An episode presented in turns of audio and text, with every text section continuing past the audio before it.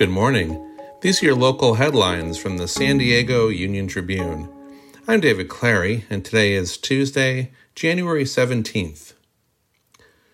Swift water rescue crews guided 11 people to safety Monday across San Diego County, where back to back storms over the holiday weekend drenched a region that was already saturated from a series of storms dating to mid December. The latest storm arrived late Sunday and lasted well into Monday.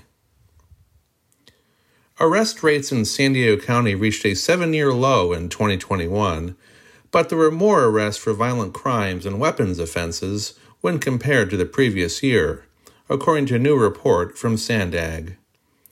It found that arrest rates declined every year since 2015. Santee leaders are looking to remove the more than 100 people living along the San Diego River arguing that homeless encampments cause fires that threaten nearby neighborhoods. Council members have given initial approval to an ordinance that would largely make it illegal to camp or start fires there. But questions remain about enforcement and whether the move will change the total number of people sleeping outside. You can find more news online at san diego uniontribune.com.